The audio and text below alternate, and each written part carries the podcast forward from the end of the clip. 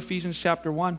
Um, last week, uh, we were talking just about, uh, as a church, we're going through Ephesians together uh, just going verse by verse, seeing what God would, would drop in our hearts. The first chapter is ridiculously um, descriptive. Like, if you could spend literally a week on every verse, uh, we've decided not to for the sake of time, but um, there is so much there. And as you're reading through it, you can just uh, allow Him to speak to you and show you more. It's amazing what He can do. Last week, we learned that God wants us to remember three things.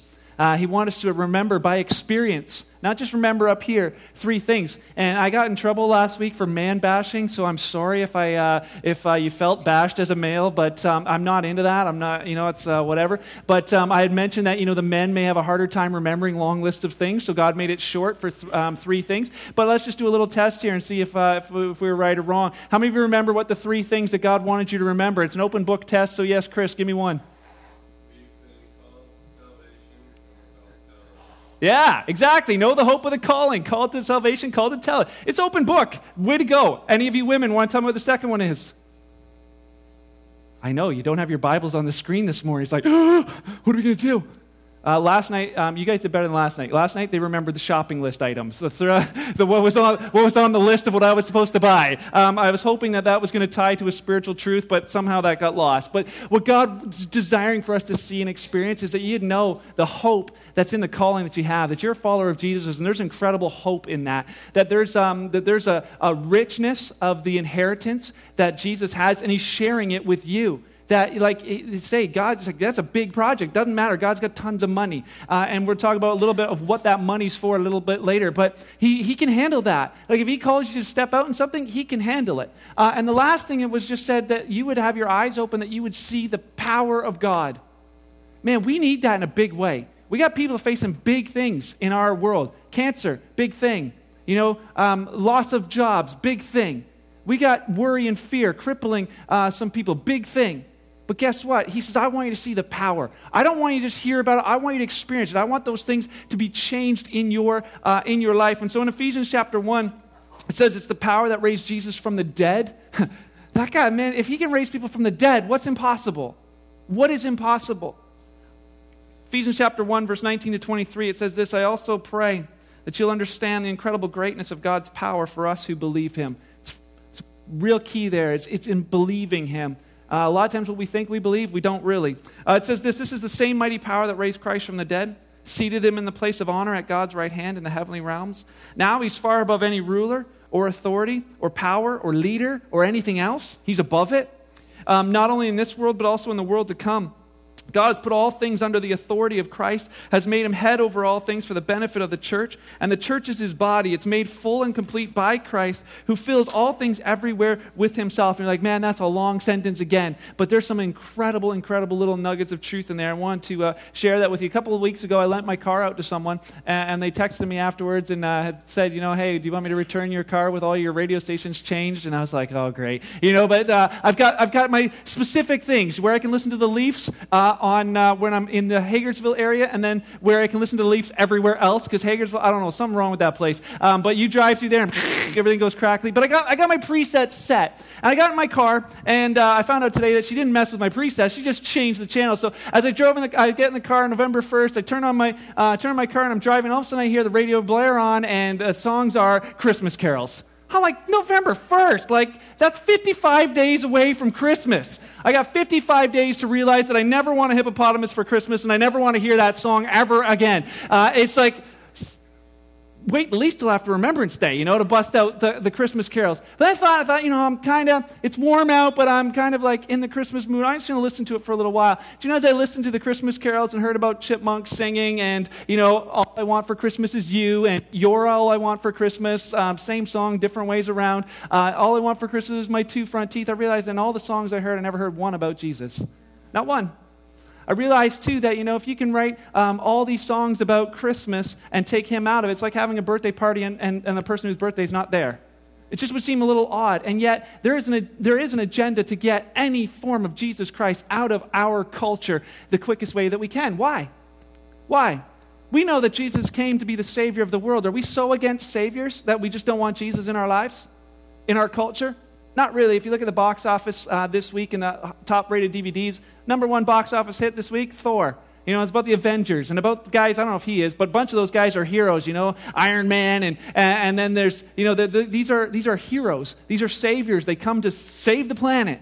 You know, we love that. We'll pay big bucks for that. You know, the number one DVD rental this week? Man of Steel, Superman. You know, we love that. This, this man comes down to save the world. So when the truth of that happens, why do we push against that so much? Because you know what? The truth really is that, that the, the idea of Jesus and Christmas isn't that really that we came that we got a savior. It wasn't really that a savior came to the world, it's a new master came to the world. It's something for us that we, you know, we're all good with saviors, we're not good with new masters because there's something in every one of us that wants to push against someone else controlling our lives really is. We sang the song, My Whole Life is Yours. Many of us can't sing that song with any genuine conviction because really, yeah, God, my life is yours when it's convenient. My life is yours when you uh, make it good. My life is yours when, when uh, you give me what I want, when I want it. I'm God, you're my puppet, do as I say or else. And really say, oh, I'll never say that. But in the lifestyle we live, is it sometimes possibly true that that's what it is? You know, every other religion denies the fact that Jesus is God. See, the whole idea of Christmas and, and this, what Paul's writing in Ephesians, he's saying, this is who Jesus is. He's God, He's Lord, period, done. But our society and our culture and even us has issues with that. Thanks for that. Amen. I love it. Someone's got me, someone's with me in this track in here this morning. Jesus is God. He's Lord. I'll give you another chance. Amen. I know we don't do that here, but we do that here. Uh, every other religion denies it. They do. Some vehemently will attack countries that profess that Jesus is Lord, whether they believe it or not, will be attacked just for simple thought. Some knock on your door just to let you know that Jesus really isn't God, and they've got a few verses to prove it. Um, others simply will not tell you about it, but if you ask them, they'll just say, "Ah, oh, he's a good man. He's a prophet, but you know that's it. He's not really. He's not really God." Atheists, they don't believe that he exists, and they're still mad at him anyways. You know, it's like I, that part I don't get. It's, you know, it's like um, I, don't go around like my daughter, she believes in fairies, and every time I go, like, I don't believe in fairies. Uh, one of her aunts taught her this, you know, that the, the little white butterflies and the thing, they're fairies, and they leave little messages on the Queen Anne's lace flowers, and she's always reading, oh, it's a note from a fairy. I'm like, I don't believe in fairies. Dad, you just killed a fairy. You know, if you say I don't believe in fairies, they die, so we just killed two. But truth is, I don't believe in fairies. That's three. Uh, and, um, uh, but, but when my daughter comes in talking about fairies, I'm like, I don't believe in fairies. Stop bringing that crap around here. Do you know how much damage the world has uh, gone through because of fairies? It, we don't do that. Why not? Because we don't believe in fairies. Which really makes it odd when an atheist says, I don't believe in God, and yet they're terribly angry at, at this God who doesn't exist. But there's something polarizing about this, this person named Jesus Christ that inside of us, it, it brings reaction. It either brings the response of, You're God and I'm not, and I'm going to live for you because it's better or it brings this thing of, no, I don't want that. I don't want that. I don't want that. And it's in us every single day. You know, if you read the Bible just simply as it's written, if you were just to sit on an island all by yourself with the Bible for 20 years and just simply read it as it's written, it's pretty hard to find in there where uh, any kind of argument to say that Jesus is not God. He, because if you read through the Gospels, he'll tell you that he's God flat out. He's like, if you've seen me, you've seen the Father. You've seen God. I'm God. Uh, okay, if you wanted to make a case that Jesus is not God using the Bible, you got to find verses from all over the place to try and make that happen. It's just not the way it is. But if we read the Bible and allowed it to just um, permeate our hearts and really change us just the way it is, you know, if he's sitting on that island and 20 years of that, just reading through Acts and be like, wow, those stories are true. Reading through the Gospels of who Jesus is, that's true. And you come and sit down in a church in North America today, there's an incredible disconnect of what people really believe. You look around and go, do these people really believe that Jesus is God? Do they really believe that Jesus is Lord? Do they really believe that Jesus was raised from the dead? This is what Paul's talking to this Ephesian church about, and not just them, but to us saying, Do you really believe that Jesus is Lord, that Jesus is God, that, that he's been raised from the dead? Well, let me tell you who he is. It's the reason why Paul wrote it. He says, I pray that your eyes would be open, that you would really understand who he is and understand the power um, that's in him uh, because it, it matters. Uh, the Bible keeps bringing stuff to us that, that just presses on us uh, and, and reveals in our hearts who we are and really where we're at. You know, like the Bible says that Jesus, the power that raised him from the dead, is the same power that seated him at the right hand of God in, in, in, heaven. In heaven, if you read about stories about heaven, all the stories in the Bible you read about heaven, everybody's bowing down. Like there's nobody sitting, no one stands, everyone's bowing down except Jesus. Why? Because they're bowing down to him. You know, it says he's seated right at the right hand of the Father, and people are like, how can he be God, the Father, and God the Son? Once again, the Bible's pressing on you that you are not God, and he can do things like that. That's who he can be. See, but in our, in our experience, there's so much that we look at, and, re- and, and, and in our experience, we don't see it. So, a lot of times in our heads, whether we realize it or not, we're going to choose our experience over truth every time. Did Jesus historically raise from the dead? Do we believe that Jesus, not just kind of in my heart, raised from the dead, not just in an idea, did he historically raise from the dead? See, back then, that's exactly what they believed. That's exactly what they saw. That's exactly what they put their lives on the line for. Because it was treason back then to say anyone other than Caesar is Lord. They're living in under Roman rule. It, everything you did was praise to be to Caesar. You went to see a movie, praise be to Caesar. You went to, you know, the grocery store, praise be to Caesar, because Caesar made your life. It, your life was in Caesar. So for Paul to say, you know what, Caesar's not Lord, Jesus is Lord, was an incredible uh, uh, account of treason. It's what he gave. It's what he gave his life for. Not only gave it to live it, but died for it died for this belief. Do we have that thought of, you know what? If somebody came up to me and said, hey, you know, Jesus isn't Lord, uh, you just mentioned that or I'll put a bullet in you. Uh, how many of us would say, ah, sorry, man, Jesus is Lord and, and take whatever comes? Do we believe it to that level? And that's, and that's what they're saying in uh, Ephesians is this is what this is to the, to the level and the d- degree that he believes this. Uh, and so, you know, it's, it's telling us that with God, nothing's impossible. Know who Jesus is. It's supposed to be confrontational to us. You know, Jesus, he's not really like the pictures that you kind of grew up seeing.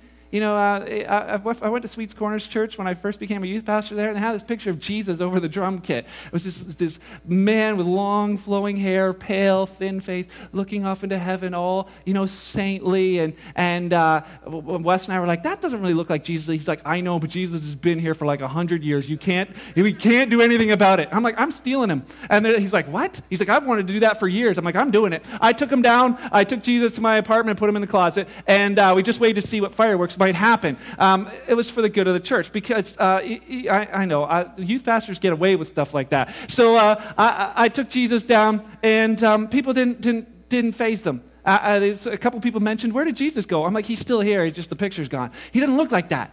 You know, he's not wimpy. He's not this victim, like, oh, he gave his life, you know, laid down his life. He's this wimpy character. Paul says in Ephesians, he's like, yes, for 33 years, he lived on this planet serving man, living with the limitations of being human, but he's God. He's living with under limits uh, here, showing what it looks like to be a human, fully dependent on God. He, didn't, he wasn't doing stuff on earth because he was God. It wasn't like he could heal people because he was God. And I want it's so important that you understand this. He could heal people because he was fully dependent on God.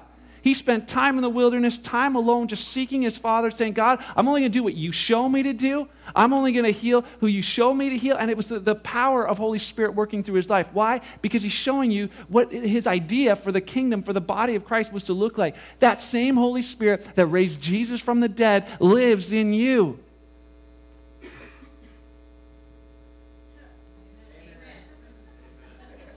I, I know. You're like, you shouldn't have had decaf this morning because this is like.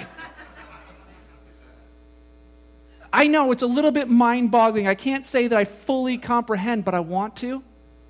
Uh, my desire is that, that, that what's written here would be true for us, that just reading this word, that my eyes would be open to see the power of God in our lives. It's working towards us. There's too many needs around that need that. They're saying, God, I want to see that happen in my life. And he's saying, you know, Jesus might have been that, that, that Savior who walked the planet, seemed wimpy, laid down his life, gave his life, but that's not him now. You want to know what he looks like now? He's seated at the right hand of God. He's over everything. He has dominion over every leader, over every principality, over every power, over everything. He's king. He's the big guy. He's the head honcho. He's coming back with his army for war. There's going to be blood all over his clothes as he uh, enforces his kingdom uh, on the planet. Uh, uh, once again, he's coming back. He ain't coming back like just this weak, wimpy person. See, men have a hard time with weak, wimpy Jesus, but he ain't. Is that a word? Jesus showed us what it looks like to live a life fully dependent on God. It's amazing. You see just how the kingdom of God worked in his life just as he's walking through the streets, having compassion on people, just, just supernatural love for someone, you can have that. He had the power just to lay his hands on people. Didn't pray, just lay his hands on people and they were healed. You can have that. He cast out demons, oftentimes just with a word, just saying, Listen, you, you don't belong here. Get out of here. Guess what? He didn't let the demons talk back to him either. Heard a guy named Mark Clark, he's a pastor from out west, just sharing on this, and it was just eye opening for me. He never let them talk back. Why did Jesus not let demons talk back? You're like, Oh, we're talking about demons. Demons are very real. The, the, the world, the spiritual realm's more real than this one. What you see, that's why he's saying, I want you to see what you can't see. I want you to see the power of God because it's not in this realm, it's in the spiritual realm. When you see it there, it'll affect what you see here. There's all kinds of stuff happening around. He's like, I want you just to know what it's all about. Jesus never let the demons talk back to him because, you know, number one, he knows them. He's like, listen, I know what they're full of. They're full of lies, they're full of temptation. That's never going to take me to a good place. So I just done. Kill it. Shut up. You're like, I didn't say shut up in the New King James. I know we probably made it nice and uh, pretty, but he probably wasn't nice and pretty about it. He's like, some demon wants to talk to him. Oh, you're the Son of God. Shut up. And what is he showing us? He's showing us the lifestyle as a believer of just killing sin, just killing it dead, not, not giving it the chance to even uh, grow in our lives. We're not like that, though. you know, for us, we kind of like the, the temptation of sin. We do. It sounds kind of nice for us. It's different for every one of us. It's different for every one of you of what that thing is. But that voice starts talking to you, like, you know, this would feel really good right now. You know, that, that, that drink of alcohol that uh, you know you can't handle, but you can handle it this time. It's pretty good for you. You know, that, that flirting with that girl at work, you know, it's, that, that's kind of what happens. It's like all of a sudden, it's like it's this, it's this thing of, you know, you're at home, you got three kids, you know, they're, they're throwing up cereal in the morning, you know, your wife just spends all her time with those kids, and, uh, you know, she's got cereal in her hair, and you're like, look at her as you leave the house, and she's like, see you later, you know, and she's working with the kids, and, and you head off to work, it's like, oh man, you know what? And then all of a sudden, there's a girl at work, and she's like, you know, she doesn't have cereal in her hair and she didn't have three kids, and, and she thinks you're funny. And she thinks you're kind of, you know, she thinks you're, you're kind of quite the man. She likes your ideas. You know, she likes talking to you, and she thinks that conversation is great. And you kind of, you know, like how that makes you feel. So entertain it a little bit.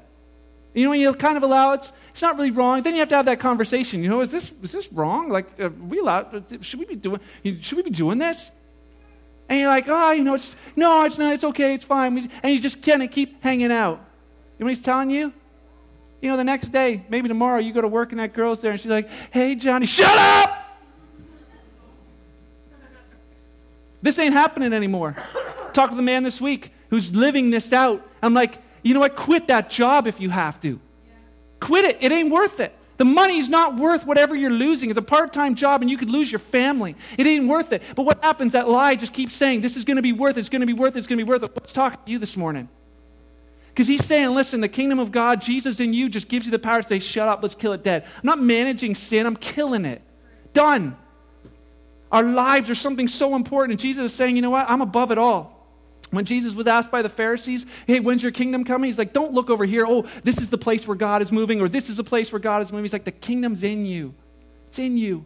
Get the idea of Jesus Christ being in you. Like, well, when are you going to talk about me? Like, when are you talking about helping me? Because I'm going through some stuff, you know, and I got some relational issues. Like, when, when are you going to start? It's just a lot about Jesus, but what about me?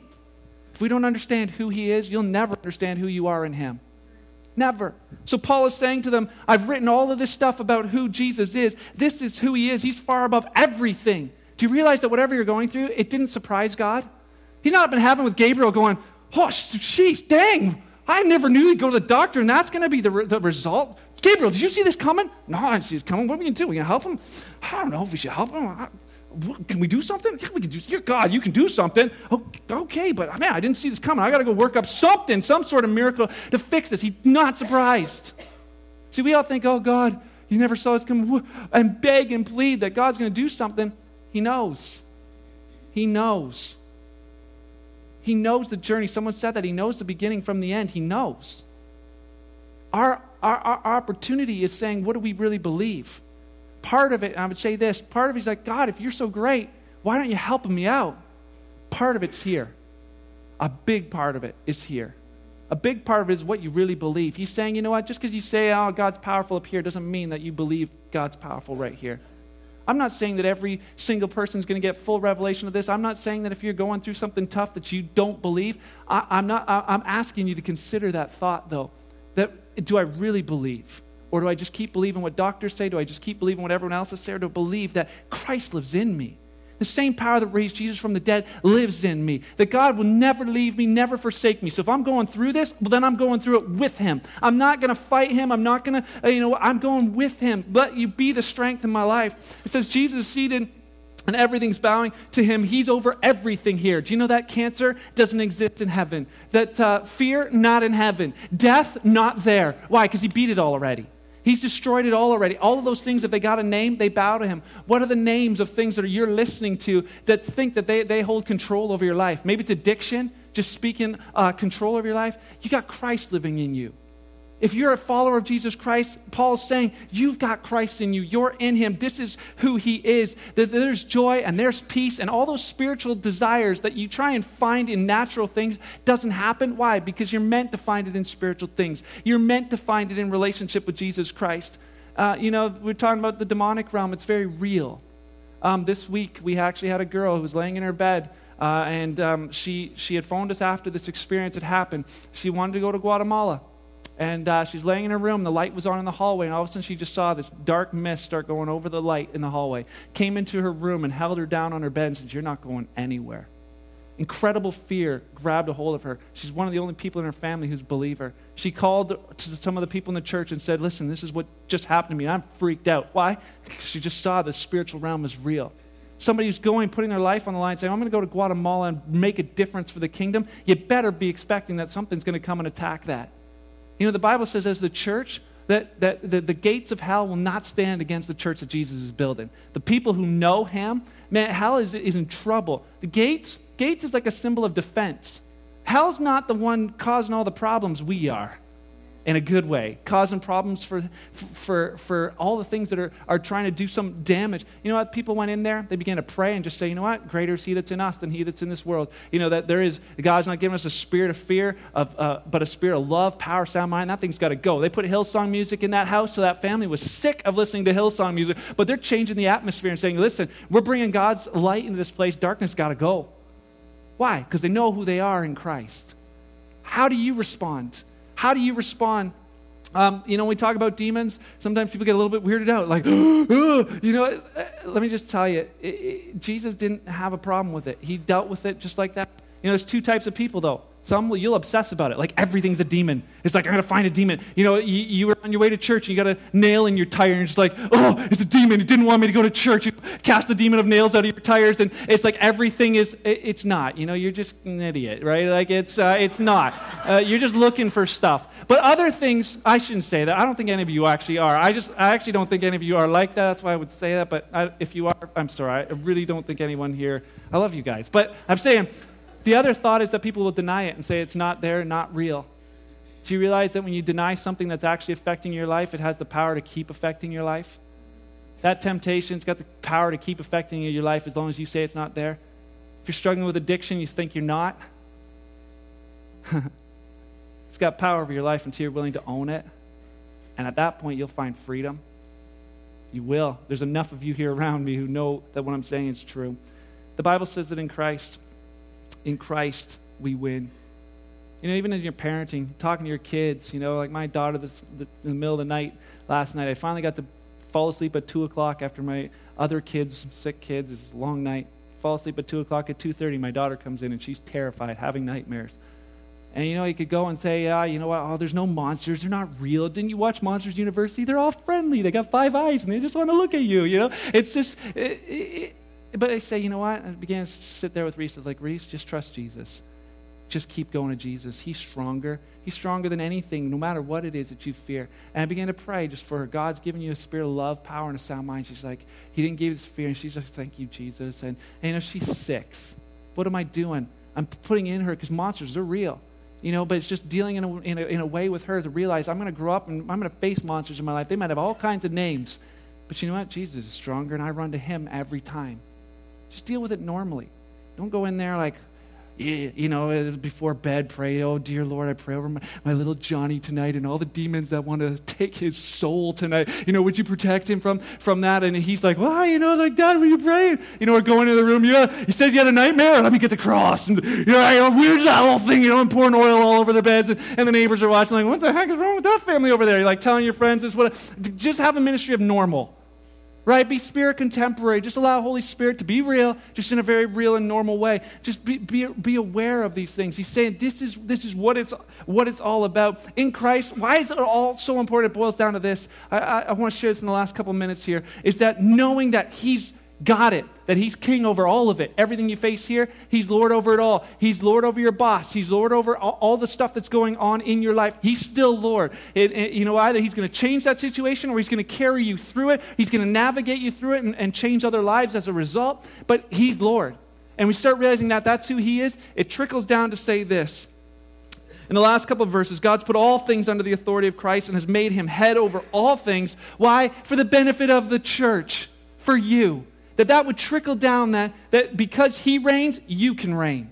Because he's, he's, he's over everything, he's got all those things conquered, that that would trickle down into your life and you'd live that out. It says he's um, it, the body, the body of Christ, the church is made full and complete by Christ who fills all things everywhere with himself. He's saying, as I fill you, the church, with me, it's going to bring this kind of change to the world uh, around you. In Christ, we're ruling and reigning now. Uh, Ephesians, next chapter we look at, which is not really another chapter, just part of this letter, he says, you know what? You're seated in heavenly places with Christ. You're already there. Remember how he said you're already blessed? Well, you already win. Whatever you're up against, you already win if you just realize that in Christ you win. Not fighting it on your own. In, um, you know, it, it, as I read through the book of Acts, I just see that they got this. These people back then who were willing to lay down their lives had incredible stories. Why? Because it was true. They realized that, you know, and some would say, oh, that's not for today. Acts chapter 1 just says in the very first verse, like, hey, I'm writing this to tell you, he said, I wrote before about what Jesus began to do. Now I want to write what he's doing now. He's doing it through other people. Jesus told his disciples, probably the 12, the apostles, he said to them, he says, hey, don't leave Jerusalem until you have Holy Spirit. Why? Because he never did anything without Holy Spirit.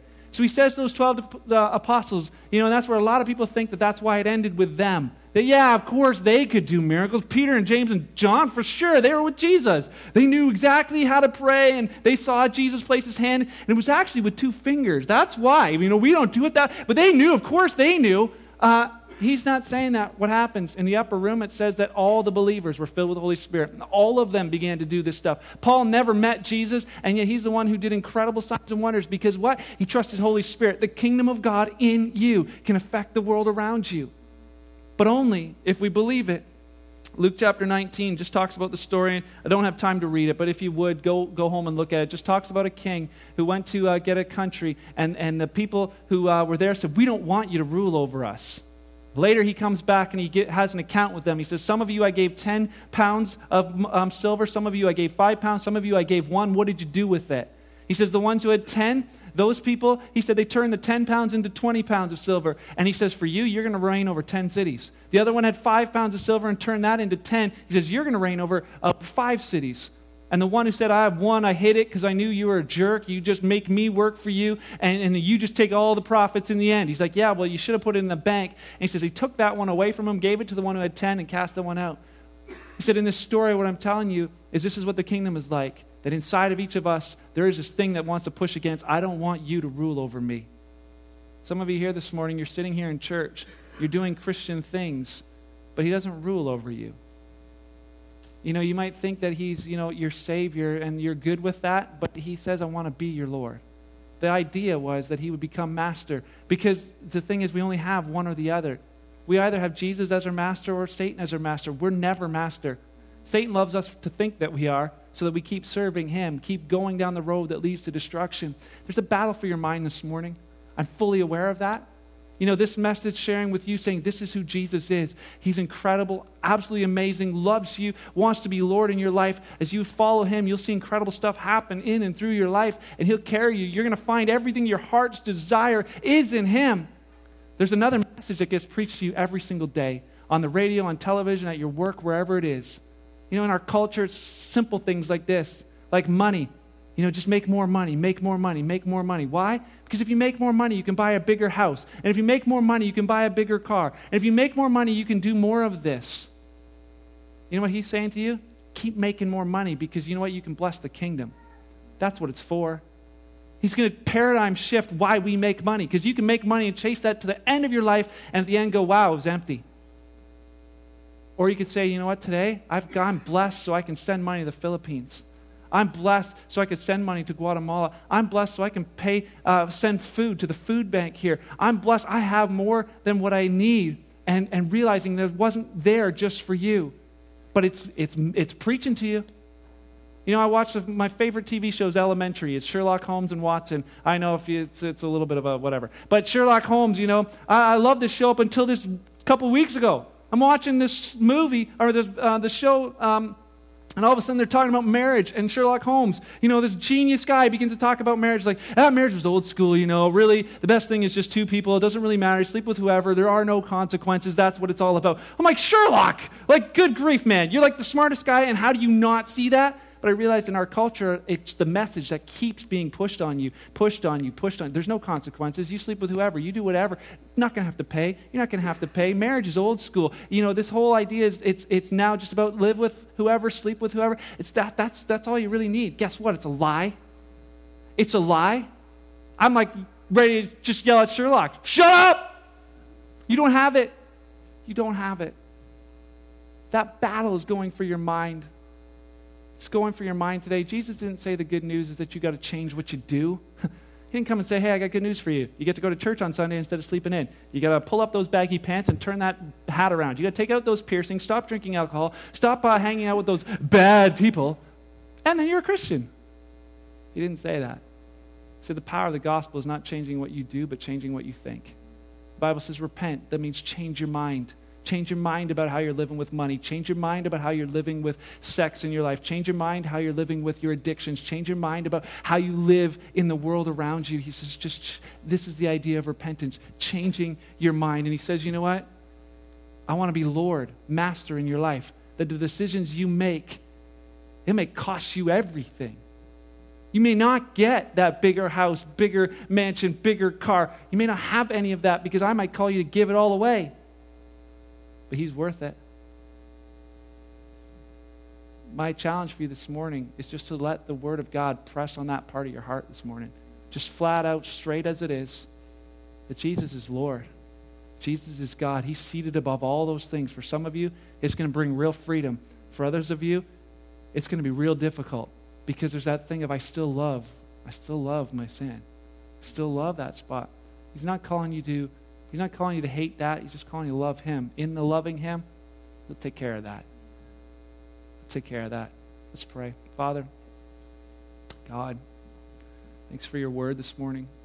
Pray that you would do what I can't do. God, I've done my best to share what I believe your word says on this. I pray, Holy Spirit, that you would just plant these seeds deep into hearts here, that open hearts would bear fruit uh, of this in their lives and see that it's true. Jesus, you're Lord. your God. I pray that the reality of that will be reality in our lives as we live them out this week for you. That we can sing with all of our heart, My whole life is yours. I give it all. I surrender to you. Thank you for the adventure we're about to go on as a result of that. Pray your blessing over these people this morning, for each of your kids and this family. Thanks for bringing us together as your family. I pray, uh, Lord, there's people who here who don't know you that they would just have a sense of how real you are and your amazing love for them. That, they, that you offer them something so incredible and so great. God, I pray, give them courage to take it. Pray over every person as they leave this place. May they take your light and shine bright this week wherever they find themselves. May they have courage and strength to uh, shut down and, and, destroy sin in their lives and, and, and continue to pursue you. For your wonderful name, pray. Amen.